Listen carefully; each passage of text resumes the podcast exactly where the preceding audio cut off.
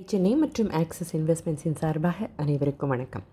டாடா குழுமத்தோட ஒரு நிறுவனமான டாடா ப்ரெஸ் புதுசாக ஒரு ப்ராஜெக்ட் செய்ய தொடங்கணும் அப்படின்னு நினச்ச காலகட்டத்தில் டெல்லியில் மினிஸ்ட்ரி ஆஃப் இண்டஸ்ட்ரியல் டெவலப்மெண்ட்டில் ஜாயிண்ட் செக்ரட்டரியாக இருந்த ஐராவதம் மகாதேவனோட உதவியோட வாட்ச் தயாரிப்பதில் நிறைய வாய்ப்புகள் இருக்குதுன்னு கண்டுபிடிச்சாங்கன்னு போன பகுதியில் பார்த்தோம்.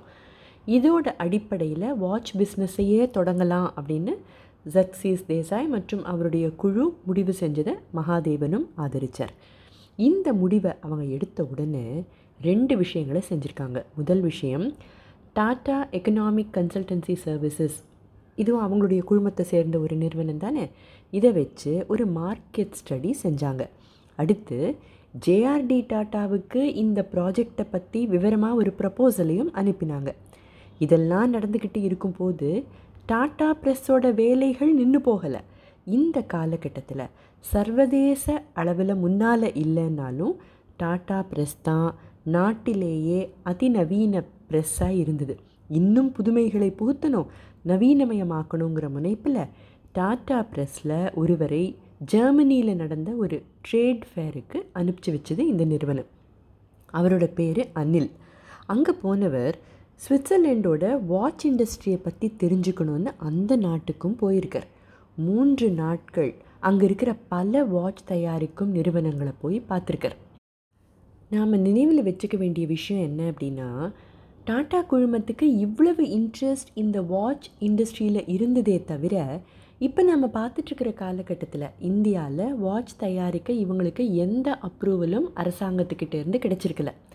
இருந்தாலும் அந்த துறையை பற்றி நிறையவே தெரிஞ்சுக்கணும் அப்படின்னு நினச்சாங்க டாடா குழுமம். அனில் பல வாட்ச் உற்பத்தி செய்கிறவங்கள சந்தித்ததும் தெரிஞ்சுக்கணும் புரிஞ்சுக்கணும் அப்படிங்கிற ஆர்வத்தினால தான். இந்த வாய்ப்பு அவருக்கு நிறைய விஷயங்களை புரிய வச்சுது. எந்த மாதிரியான தொழில்நுட்பம் தேவை எப்படிப்பட்ட ஸ்கில்ஸ் அவசியம் என்னவெல்லாம் ட்ரைனிங் கொடுக்க வேண்டி வரும் எந்த அளவுக்கு முதலீடுகள் தேவை எல்லாம் அவருக்கு தெளிவாக புரிஞ்சுது. இந்தியாவில் உற்பத்தி செய்ய லைசன்ஸ் வாங்குகிற முயற்சி ஒரு பக்கம் ஓடிக்கிட்டு இருக்க இன்னொரு பக்கம் டாடா குழுமத்தில் நிறைய பேரோட சப்போர்ட்டை இதுக்கு கிடைக்க வைக்கிறதுல ஜர்க்சீஸோட குழு உறுப்பினர்கள் முழு முயற்சியில் ஈடுபட்டு இருந்தாங்க. வாட்ச் தொழிலில் ஈடுபடணும் அப்படின்னு கன்வின்ஸ் செய்கிறது ஒரு சவால் அப்படின்னா அதை செய்ய டாடா ப்ரெஸ் தான் சரியான நிறுவனம் அப்படிங்கிறத நிரூபிக்க வேண்டாமா? இதுதான் அடுத்த பெரிய சவாலாக இருந்திருக்கு. எதிர்ப்பு இல்லாமலாக இருந்திருக்கும் சவால்கள் இல்லாமலாக இருந்திருக்கும் டீமோட்டிவேட் ஆகாமலாக இருந்திருப்பாங்க. எத்தனையோ எதிர்ப்புகளும் சவால்களும் இருந்தாலும் இந்த ப்ராஜெக்ட் அடுத்த கட்டத்துக்கு போனதுக்கான முக்கியமான காரணம் யார் தெரியுமா? ஜேஆர்டி டாட்டா தான்.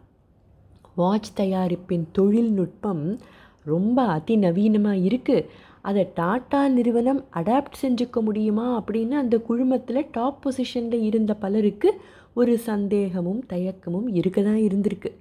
இருந்தாலும் ஜேஆர்டி டாட்டா டாட்டா குழுமத்தோட கம்ஃபர்ட் ஜோனை விட்டு வெளியில் போய் அதுவும் அந்த துறையில் அனுபவமே இல்லாத ஜர்க்சிஸ் தேசாய் மற்றும் அவருடைய டீம் மேலே அபரிமிதமான நம்பிக்கை வச்ச விஷயம் இருக்குது பாருங்கள் இது அவங்களுக்கு எப்படிப்பட்ட ஒரு பூஸ்டர் டோஸை போட்ட மாதிரி இருந்திருக்கும்னு யோசிச்சு பாருங்கள் இந்த தொழிலை தொடங்கிறது அவ்வளவு சுலபமாக இருக்கலை.